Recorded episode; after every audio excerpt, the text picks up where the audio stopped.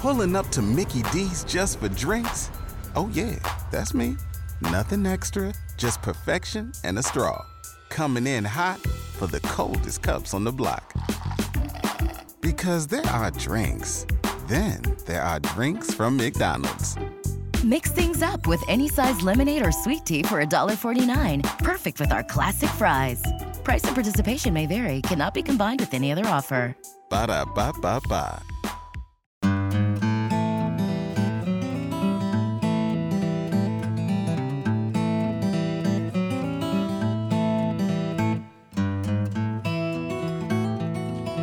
Hello, folks. Dr. Tim Jordan here, and welcome back to another episode of Raising Daughters. I'm always glad that you stopped by here to listen to these. And I, I think if you're the kind of parent who wants to be an influence in your daughter's life now, through the teen years, and forever, I think this is the right place to stop by every week or two.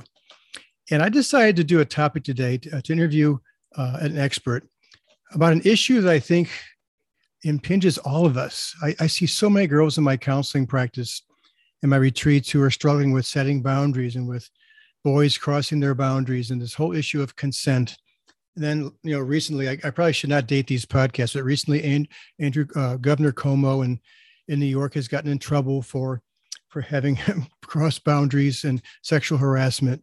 So it's been a big issue, especially in the news and for our, our kids and all of us for a long time, especially the last five or so years. And we don't get much information like how do you actually parent kids to learn about consent? And so I asked an expert. Uh, her name is Christy Keating, and I'll let her introduce herself in just a second here. But she's she was a lawyer for what 20ish years, and mm. she was a criminal investigator. She developed an expertise in sexually violent predator cases, and then she had a couple of her own daughters and then she switched which i want to ask her about and she she became a certified parent coach and that's what she does now and she she's a ceo of a company called savvy parents safe kids. And I'll, I'll make sure at the end of this podcast that i give you or she'll give you her her contact information but but welcome to the show. I really appreciate you stopping by with us here. Oh thank you so much. I'm really uh, honored to be here and grateful that people um, are willing to have this conversation because i think it's it's an important one it's a scary one, but we need to be having it. So you switched gears big time. Um, I'm not sure how long ago, but in, from being a lawyer and a criminal investigator to a parent coach. So just briefly tell us like how that shift came. Yeah. So I was actually a criminal prosecutor for um, about 20 years. And, um, you know, I loved my, my work there. I, during my time as a prosecutor, I handled everything from you know, a DUI case, DUI cases and petty theft and, you know, misdemeanors up through, um, you know, intentional homicide cases. Um, but where I really kind of landed and where I spent a lot of my career was prosecuting first um, sex offenders. And then in Washington state, where I live, we have a pretty specialized statute um, that allows us to prosecute the most dangerous of our offenders in a unique way. And so, for the last four years or so of my career, I spent my time prosecuting sexually violent predators. And, you know, through all of that um, experience of, of working on these types of cases, I got a, unfortunately, a very real feel for what's possible and kind of what's going on out in the world, you know, um, with our with our teens and with adults as well. But it became a subject that really mattered to me. But as you said, about halfway through my time at the prosecutor's office, I became a parent myself.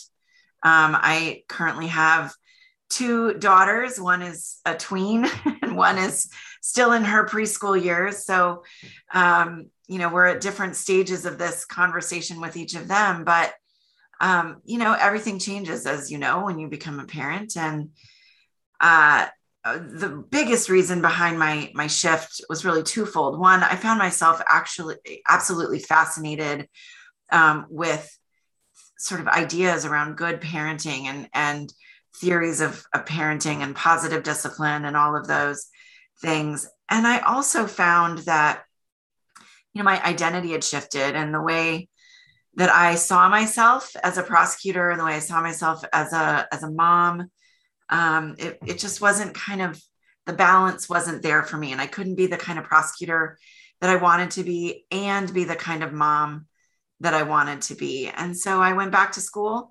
um, through a well through the parent coach institute which was affiliated with um, seattle pacific university and i got my certification as a parent coach and then i also got certified as a positive discipline educator. So i kind of have brought those two worlds together and i work with parents in a bunch of different ways but i, I lecture um, and do workshops nationally on this issue of consent and also child sexual abuse prevention you know for our little ones. Um, so it's been an interesting evolution but i love it and i'm so grateful to get to work on the side of prevention now as opposed to dealing with these issues after they've already arisen and you're a great example. I, I tell girls all the time. I talked to a couple girls yesterday in my in my counseling practice who are stressed out.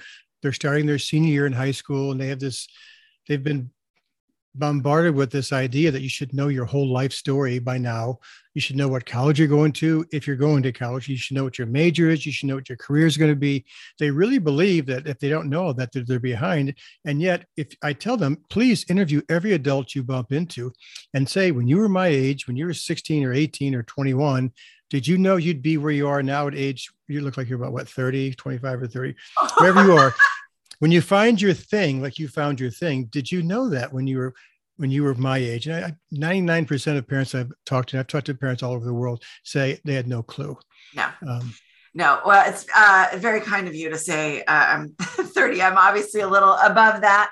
Um, you know that the big 50 is approaching rapidly for me but i had no idea. I never would have guessed this ever. And you know when i started college i thought i was going to be a physician um, then a teacher, finally landed on lawyer um, in my senior year of college. And mm. then, you know, threw myself wholeheartedly into that profession, loved it. I'm still a licensed attorney, I keep my license current. Um, but my goodness, at age 18, I never would have imagined that I'd be working with parents and um, and talking about you know sexual assault and sexual abuse and and how we prevent those things. Yeah. You know, um, parents sometimes will ask me about when they should have the talk, you know, the sex talk, uh-huh. as if it's like you sit down at one little narrow sliver of time and and there you you you know you just smash them with all kinds of information. And i think this whole thing about consent is probably a similar kind of thing where it's not about a talk. It's about starting when they're little little kids. Uh, there's yeah. a whole bunch of things that they can learn along the way. I'm, you're nodding your head. So t- tell us when when is the how when how do you start with kids teaching them about consent? Yeah so i love that you said that because i am a big advocate of you know it is no longer just one talk or the talk. And i really talk to parents both about you know the issues around sex and sexuality and consent which of course folds into that um, really should start probably far younger than most parents would anticipate. Um, and you know, I, as I said, I have a, a preschooler. My younger daughter is four years old, and we are already starting those conversations. And in fact, have been having them with her really since she was an infant. Now, do you sit down and talk with an infant, you know, about consent in the same way that you would an 18 year old? Of course not. Um, but we started really sending the message to her that um, she has control over her body. She gets to decide, you know, what, when, where, who, um, and how with her body. Um, you know, obviously there are exceptions. When we go to the doctor, the doctor needs to, uh, you know, give you a vaccine or whatever it might be, and and mom or dad is present for that. Um, but the conversations start way earlier you know with with little ones um, preschool you know elementary school years consent is really um, all about modeling and it's also about reinforcing that idea that they get autonomy over their bodies. And sometimes that's hard. You know it's it's pretty common um, when we are in social settings which you know haven't been happening for many people a lot the last few years with covid. But you know when families are together it's not that uncommon to hear a parent say something like, you know, go go give grandma a hug or go sit on Uncle John's lap or, you know, um, kiss grandpa goodbye.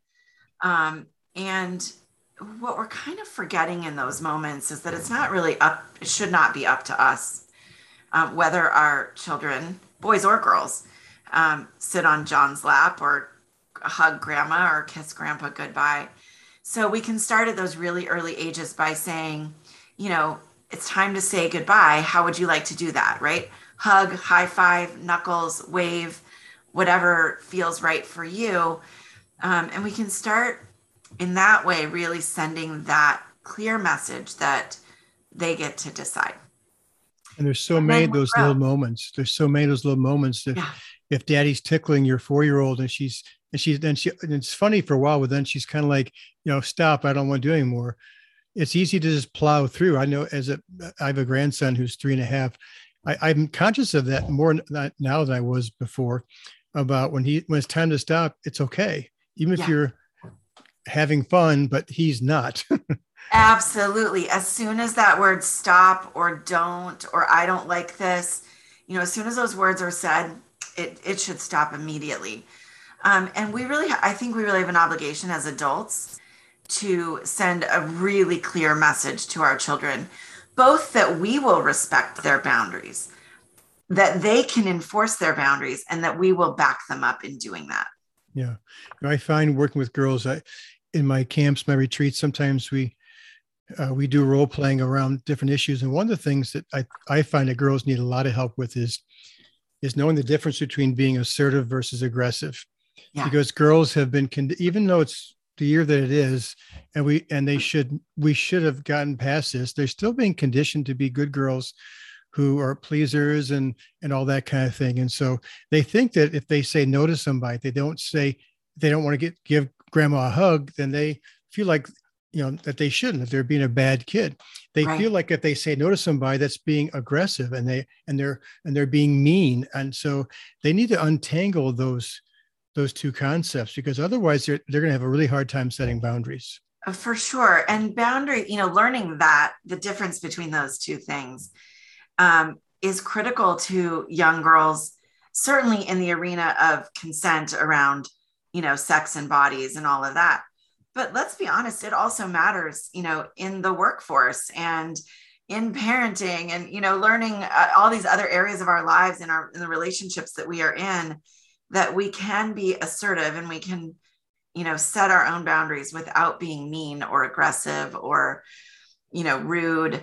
Um yeah I, I think that distinction is really important and it is a hard one uh, for girls to they can understand it intellectually, but how to put that into action is often more challenging. And so that's where we have to really dive into some of these conversations with them. And that's why we do role playing because we'll say they'll set up situations. We'll say, "Show us how you would handle that," and yeah. then the, the, whole group will give them feedback, like you know, you were too wimpy, or or you didn't look them in the eye, or, or they teach. They have to they have to learn about their body language. They have to learn about their tone of voice. They have to learn about all those kinds of things. Otherwise, it doesn't just come naturally to a lot of girls, especially with the conditioning that says, you know, be a good girl. Yeah, I love that you do that with them. It's it is actually something that I talk about with parents as well as doing some role playing with their kids because again, we can talk about this from sort of that intellectual standpoint and what consent means and you know that consent should always be present et cetera et cetera but when a, a, a, child boys or girls again and i know we're primarily talking about girls today but when they get into those positions they're like yeah i know that that's what it should be but i don't know what to say and when they have some language available mm. to them and some you know kind of on the on the fly um, phrasing that they can use that's really empowering to them because now they're not struggling for the words in the moment, but they've practiced this, they've talked about this, and they know, you know, what um, what they can say uh, that makes them feel again like they are being assertive but not aggressive. You know, another thing I I, I notice, and I'll, I'll see what what you what your experience is. A lot of times, girls. I'm thinking of older girls. They kind of know what to say. Uh, they're clear about not always, but they're sometimes clear about what they want. But because they've had some past experiences, that's kind of lowered their uh, deservability, if that's the right word. Yeah. Um, it's really it's really hard to take care of yourself and set a good boundary if you don't have the confidence that says I deserve to do this. I deserve to take care of myself. So I think that piece about self-love, self-confidence is huge because you can practice all you want. If you don't have that inherently, then you're probably not going to set a good boundary.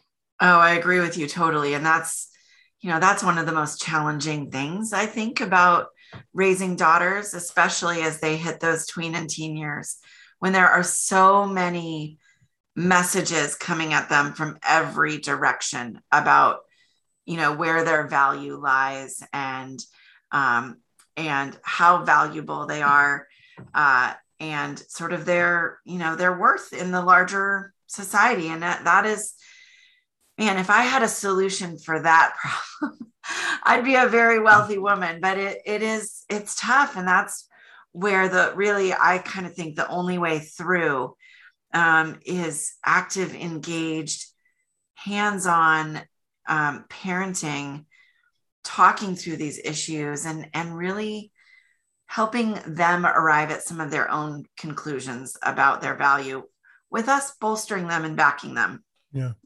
I also find I agree with you. That's that's a great point. I also find that helping them talk through what stories they've made up about themselves based upon what's happened to them. Because if yeah. they've been, I saw a girl recently, she's not a girl, she's a young woman, she's a junior in college. And she just broke up with uh, a very toxic boyfriend of a year and a half and they were off and on, off and on, off and on. And she finally uh, pulled the trigger, and and he was abusive in a lot of ways, mentally uh, very manipulative, and was using her for all kinds of things. And she kind of put up with it.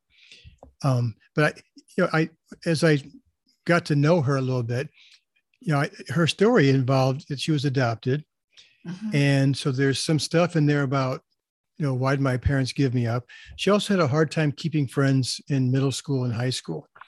She was left out, kicked out of groups. So then she developed more of a belief system that said, I'm not good enough. I'm not pretty enough. What's wrong with me? I'm annoying. People don't like me.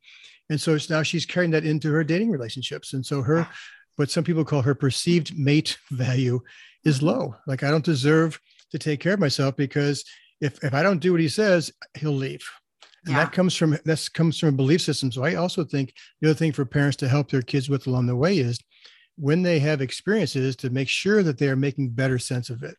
Yeah. You know it's so interesting that you just triggered a, a thought in my mind. Um, and i'm guessing that you're familiar with brene brown and some of her mm-hmm. work. Um, she uses a technique when you're in conflict with someone. Um, i think she tells a story about using this with her husband but to say the story I'm telling myself is, you know, X, Y, and Z. And I use that sometimes with some of my the parents that I work with when they are in conflict with their kids to say, you know, the story I'm telling myself is that, you know, I'm a te- terrible parent or that you're a kid that is headed for doom and, you know, all of these things. So they can sort of work through some of those stories. And it strikes me, and I, I haven't um, done this, but what you just said really triggered the idea in my mind that that might be a useful phrase for some of our daughters as well you know to say the story i'm telling myself right now. And when we do that we recognize it is a story. And there you know stories have elements of truth and elements of fantasy usually. Um, and so when we can phrase it that way you know maybe we can help our girls start to see that their internal belief system might not reflect what the greater world is actually seeing. Yeah. Yeah. Cause I, I, my, after doing retreats and camps for 30 years, I, I, I see it so clearly that unless they reframe those experiences into what's true, um, they're, they're going to be vulnerable yeah. Uh, to a lot of things. And for they sure. might attract, they might attract things they don't want to attract and that sort of thing. Yeah. Tell me, do you, do you ever work when you talk, work with parents? Do you ever talk to them about uh, teaching their their daughters and sons about trusting their intuition how that's such a great um, not a weapon i shouldn't say that it's a great tool for them to take care of themselves when it comes to consent I do. I do. Um, so, you know, and I actually use, I talk about intuition in a lot of different scenarios. I think we as parents, you know, when we're parenting little ones, um, need to use our intuition um, when it comes to the safety of our kids. And you know, intuition isn't going to be a surefire thing, right? We're going to get it wrong sometimes. Um, but I tell parents, you'd rather listen to that intuition and be wrong than not listen to it and be right. Um, and I, same thing goes for our, our teens and tweens. Um, and that they should really listen to that inner voice. We we get really good at talking ourselves out of our inner voices, right? Mm-hmm. And I think there's a lot of wisdom in there. So yes, I do um, always advise both parents and kids to listen to themselves. And when something feels off or unsafe, or, you know, like a boundary might get pushed that they don't want to have pushed, um, that they should act on that. Because again, they'd rather listen to that intuition and be wrong than ignore it and and wish they hadn't. Which means that when they're in situations they need to keep checking in with themselves. Am yeah. i comfortable? Do i feel pressured? Does this feel right? Um, why yeah. is my heart pounding? You know I, um, there's there's body sim- there's body signals there's all kinds of intuition kinds of things. I don't think we talk about that enough and i think that i read i read an interesting book oh it's probably been five or ten years ago it's called the gift of fear I was just going to guess that's what you're going to say. Yes, oh. by Gavin de Becker. Yeah, and it was an interesting book because he. I remember one of the things that I, I remember from it was how, like, somebody would uh, had been part of uh, had noticed a robbery or something, or someone had been raped or whatever, and then like the police might interview that person and and they would say I didn't really notice this or that, but then he had a better way of interviewing people where he could. He basically said to them, "Your your brain is this computer that is noticing thousands and millions of things every second that you're not conscious of. So when you get mm-hmm. that little twinge or that little funny feeling in your stomach, you may not your your conscious brain might not say, "Oh, it's because this guy's wearing gloves and it's summer uh, in the convenience store," but but your brain at some level knows that. So that's why he. I think one of the things, at least I got in the book, was that's why you trust it because your brain is has has taken in so much more information than you're even aware of. So trust it yeah i mean we really i think are biologically designed for that you know it's a it is a survival instinct and as i said i think we are um you know when we hear oh trust your gut um i, I think that is sometimes thought of as a you know a, an immature way of looking at things or a um a, a feminine way of looking at things and the reality is as you've just pointed out like our brains are designed to do so much work that we don't even realize um, that I, I do believe there's a lot of wisdom when we learn to trust our gut. But as you said, um, it, we have to also cue into those small things because when we trust our gut, you know, that might be a, a queasy feeling in your stomach. It might be um, in one person you know a fluttering heart as you said. It might be like your fingers tingling or it might just be this nagging sense in your mind that something's off. I don't know what it is but something's off and it's going to be different from person to person and it will also be different from situation to situation. So being aware of our own bodies and our stress reactions and all of those is really critical.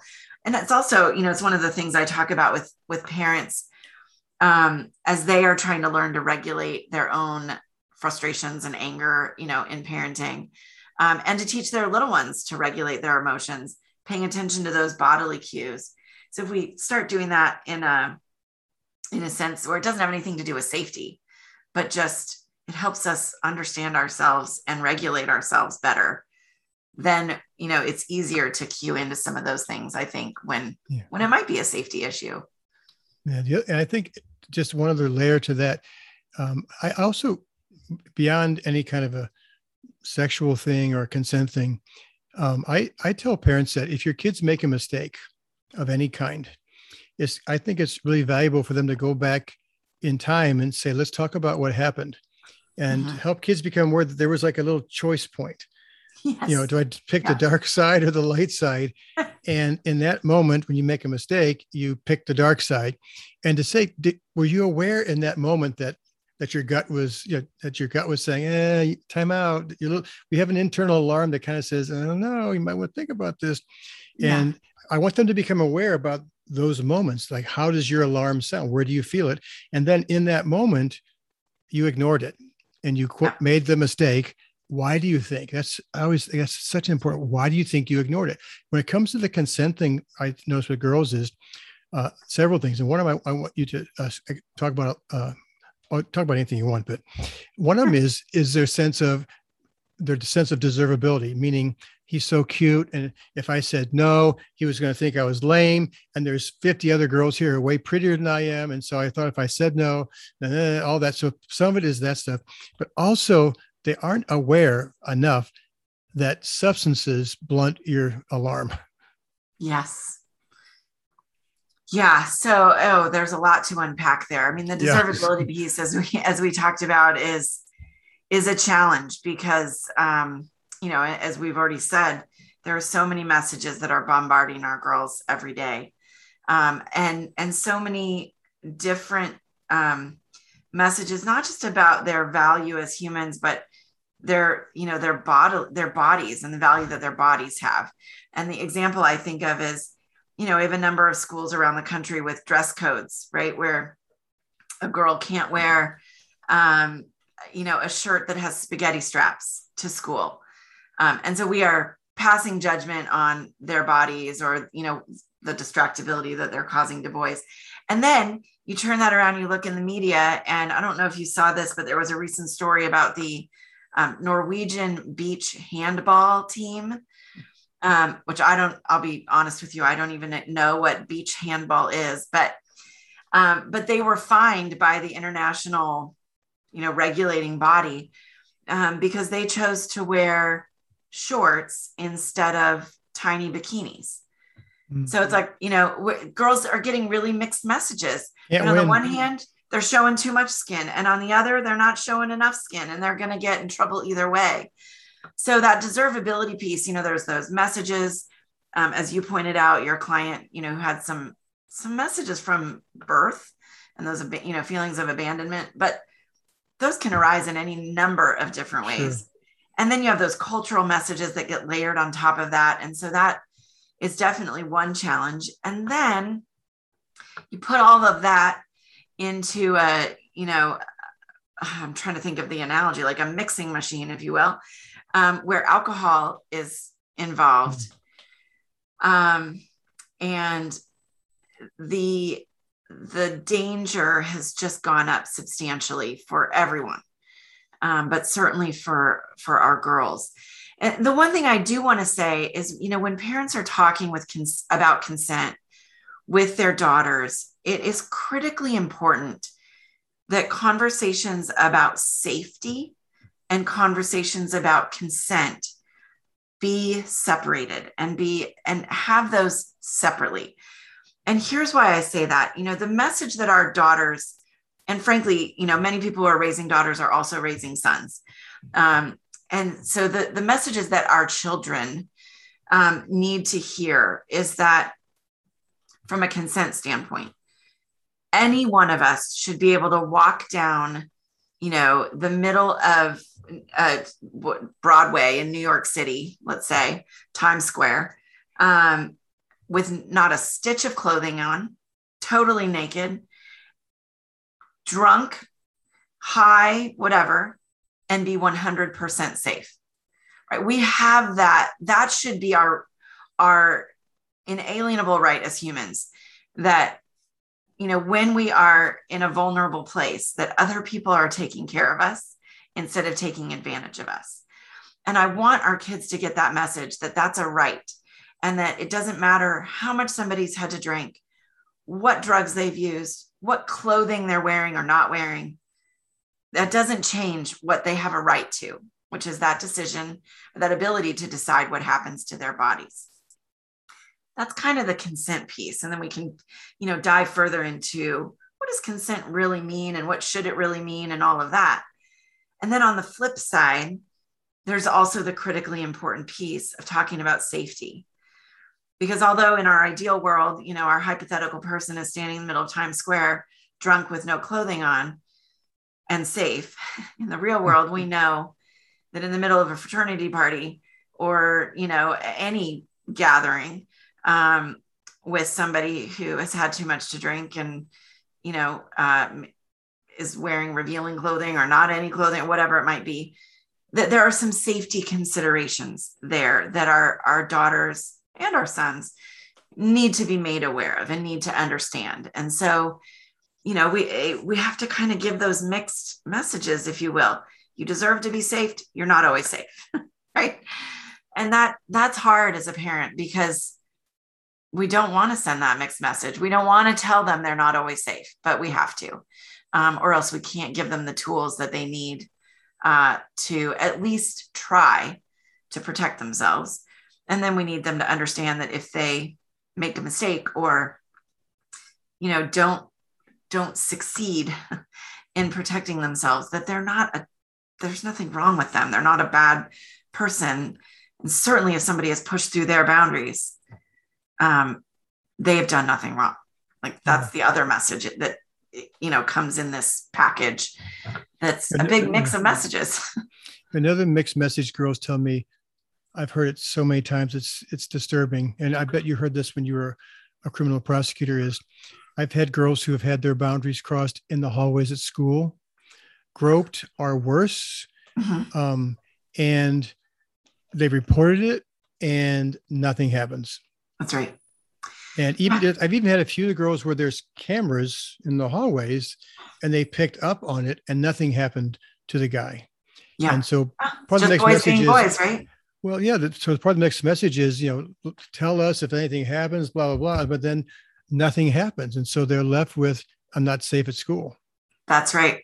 Yeah. And I say that boys will be boys in a very tongue in cheek, you know, uh, dripping with sarcasm, if you will. But that's kind of the message that, um, that is sent. And, you know, oh, it's not that big of a deal. It's, you know, yeah. but you mentioned earlier, um, you know, Governor Cuomo that you know, crossed some boundaries. It, it the the uh, investigation seems to have revealed, um, and it's not that far of a stretch to imagine, you know, a boy in high school crossing some of those boundaries in the hallway, becoming a person in a place of power that crosses those boundaries in the workplace.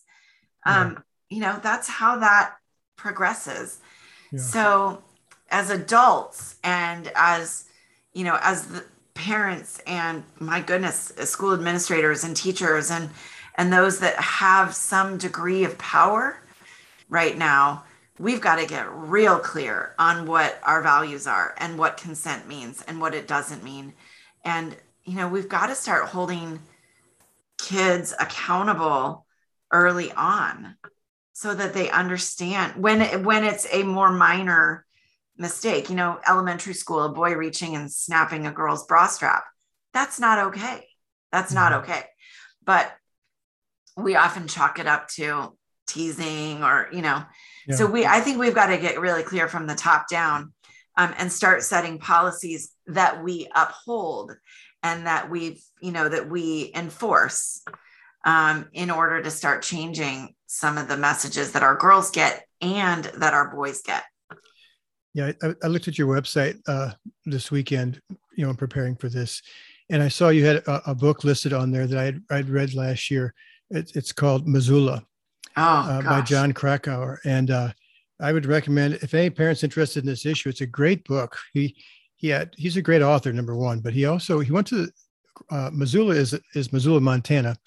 It's a town where the University of Montana is, and they they had they have or had the highest number of on campus, you know, rapes per student, wherever it is, of anywhere yeah. in the country.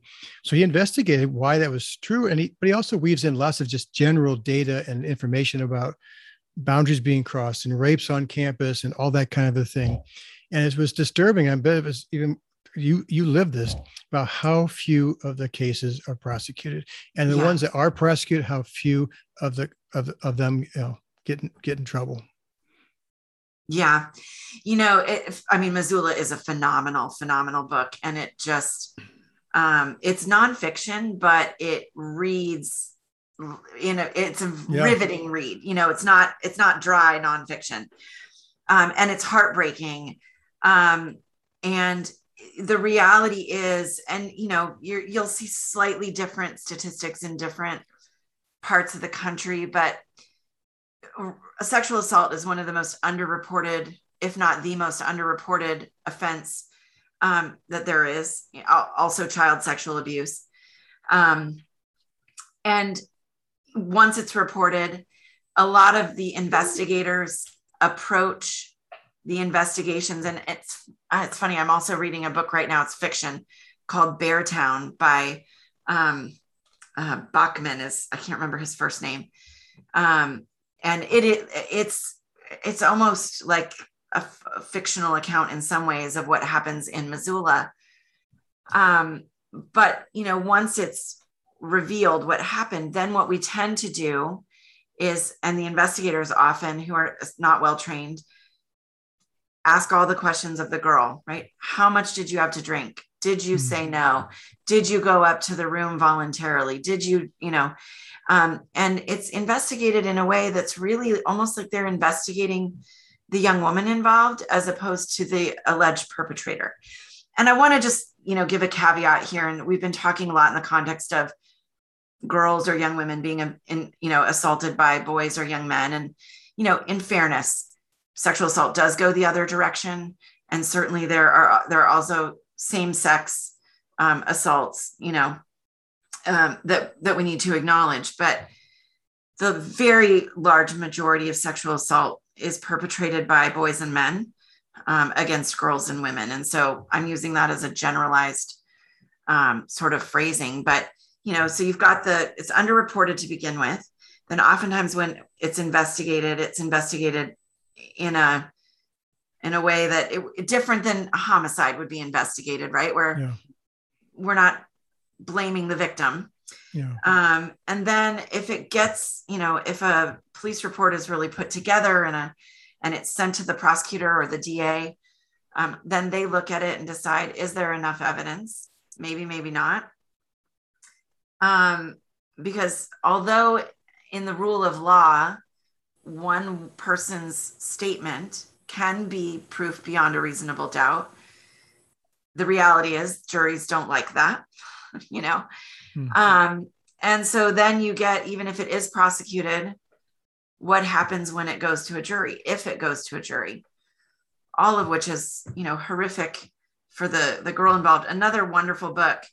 Well, I say wonderful that I'm not sure that's the right word, but um, is Know My Name by Chanel Miller, who was the young woman assaulted by um, Brock Turner at Stanford University, who was he was a swimmer there. Um, and that, you know, for anyone that wants to understand what the process is like for a survivor of this, that paints a really um, bleak picture and helps hmm. us understand why more of these cases are not are not going, you know, are not resulting in criminal convictions. Yeah, I, I, I saw that book on your website and I, I bought it. I haven't read it yet, but it's, yeah. it's on my it's on my pile. Let, let me. That's great information. I let me bring it back home a little bit. Yeah, because because a lot of the girls who I talk with in middle school and high school, uh, some of the first times that their boundaries are crossed in a kind of a sexual way is the groping in the hallways, but also boys pushing them for pictures. And so I'm wondering, yes. what do you, how do you coach parents when they have uh, to talk to girls about sexting, or maybe they found out their, their daughter has sent pictures. How do you coach them? Yeah. Oh gosh, this is the the question that I get from so many parents in this day and age because you know, again, I'm going to date myself a little, but when I was growing up, we passed notes back and forth in the in class or in the hallway and that's you know how we communicated with one another.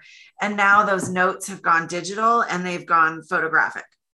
Um, it's it's not terribly developmentally abnormal for teens to be doing this the problem is that they don't understand the potential long-term repercussions of it so a couple of things. First when we are talking with our kids um, well i always say the antidote to all of this is empathy right? So we need to be building empathy with our boys and our girls that as a ground as the groundwork.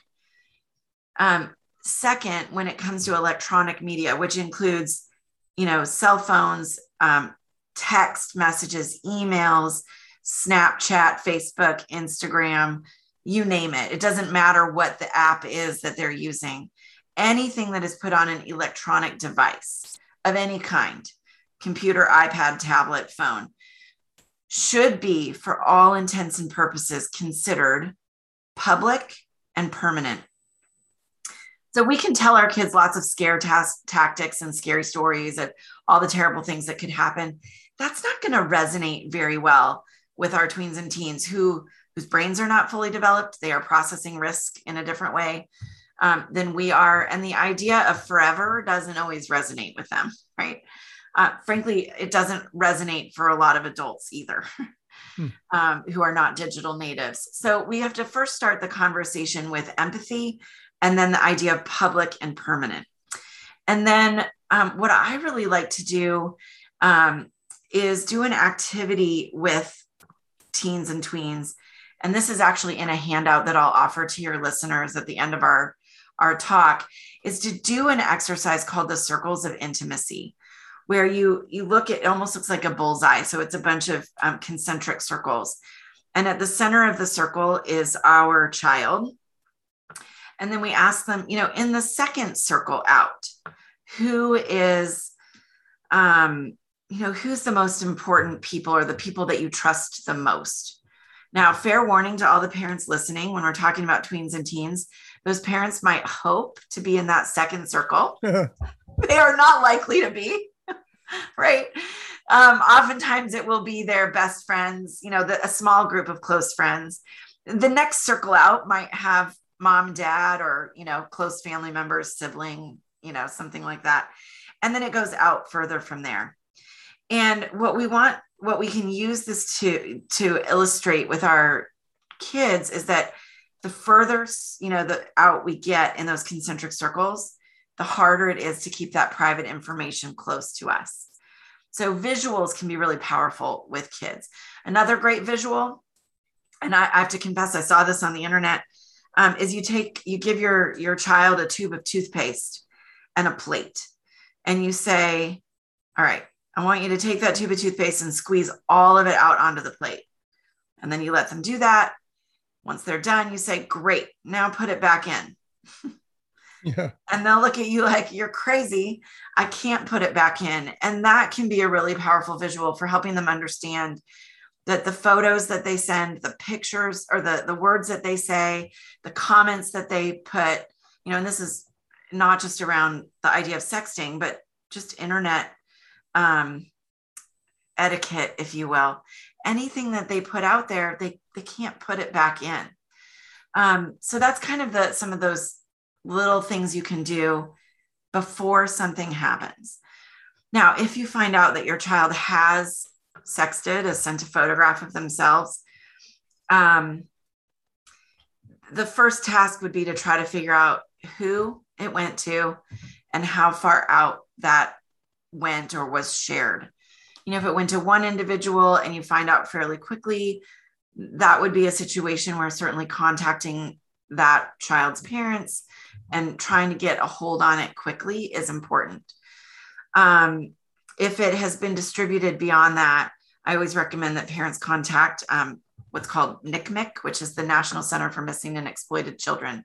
And this is their area of specialty, and they do a great job of tracking down, trying to track down and get these photo, you know, getting these photos pulled back. The other thing it's critical that our children understand, and this will vary from state to state, but the law is always playing catch up with our you know with technology and modern sensibilities and whatever and so um, there are many many states where sending that photograph is a felony offense it's the distribution of, of child pornography. Um, I, I don't like child pornography that phrase. Child sexual um, exploitation material is is a better phrase.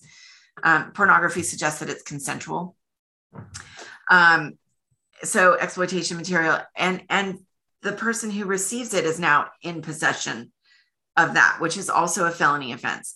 And in many, many states, that's also a registerable sex offense, mm. right? Where they have to register as a sex offender for life.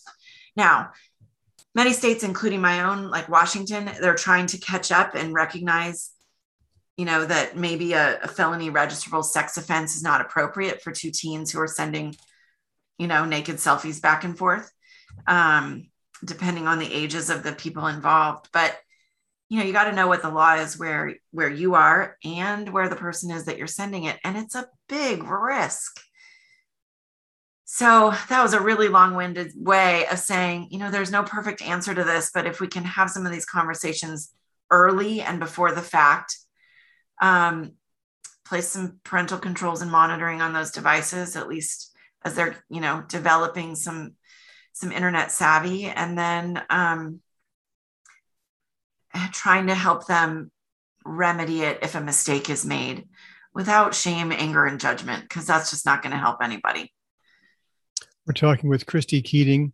She is a certified parent uh, coach, and she's the CEO of a company called Savvy Parents Safe Kids. Um, I want to ask you one more question if you have just a moment, and then I want to make sure you give your contact information also. Uh, yes. The question is, if you had to give had to give parents, this is a loaded question. If you had to give parents one piece of advice when it comes to consent and teaching consent, what would it be? Yeah, the one piece of advice that I think I would give would be to recognize that um, mistakes on uh, both sides of the equation can be made by any kid you know, I hear parents say, not my kid. My kid would never do that. Um, and or my kid would never put herself in a position where she was vulnerable. My son would never do, you know, he would never violate someone's boundaries. So my number one piece of advice is to get rid of the not my kid language um, and recognize, yes, potentially my kid, and therefore I've got to have these conversations early and often. Yeah. Yeah. Thank you so much. So how can how can parents get a hold of you? Yeah, so the best way that parents um, can find me, I'm actually, uh, you know, my parent coaching website is the Heartful Parent. Um, dot com H E A R T F U L, and I'm bringing everything, including Savvy Parents Safe Kids, under under one um, site this fall, which I'm really excited about. So, if your listeners would like to get more information on this specific issue of consent, um, I have two free downloads for them. One is a, a five page handout um, on how to talk to them about it, 10 rules for talking about consent. Um, it's got those circles of intimacy um, that I mentioned.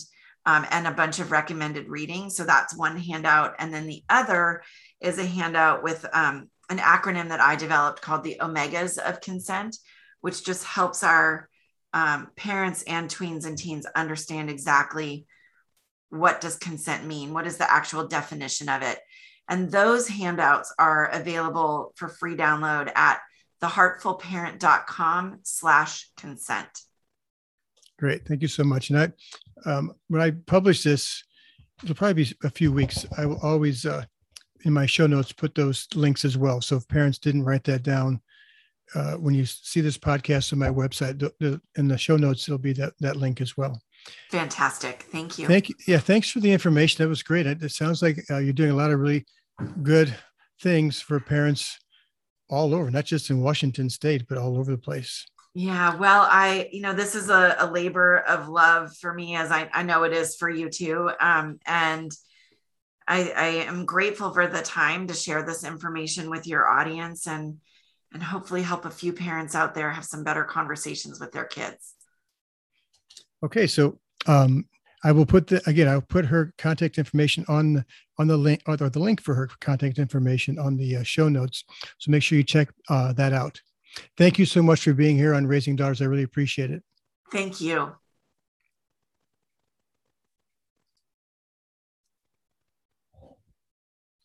Well, I hope you enjoyed that interview with Christy Keating. Uh, I think it's it's a really important topic, and I always tell parents, just like with the sex talk, it's really not so much about the details. It's, really about relationships. It's about empathy and relationships, and and setting boundaries and resolving conflicts, and and your deservability, and it's it's about a lot of things more than just having the right words. So um, look at look look at Christy Keating's website. She has, she has a lot of good information on there about the whole topic of consent.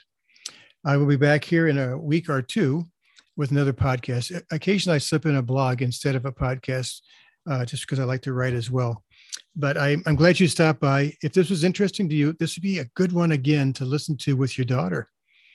Um, I think she'd probably get a lot out of listening to Christy and what she had to say about consent, as well as for you and, and your friends about how do you parent kids to learn about consent.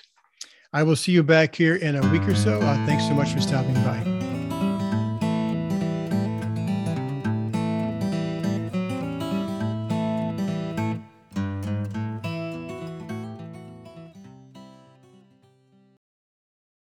Has the winter season taken a toll on your tile, upholstery, carpet? Call Cyclone Cleaners 570 726 6200. For all your carpet, upholstery, and ceramic tile cleaning needs, it's Cyclone Cleaners, also offering odor treatment and soil and stain guard. Choose the only cleaning company that supplies the water to clean your home and disposes of it when they are finished. Call Cyclone Cleaners to schedule your cleaning today. 570 726 6200.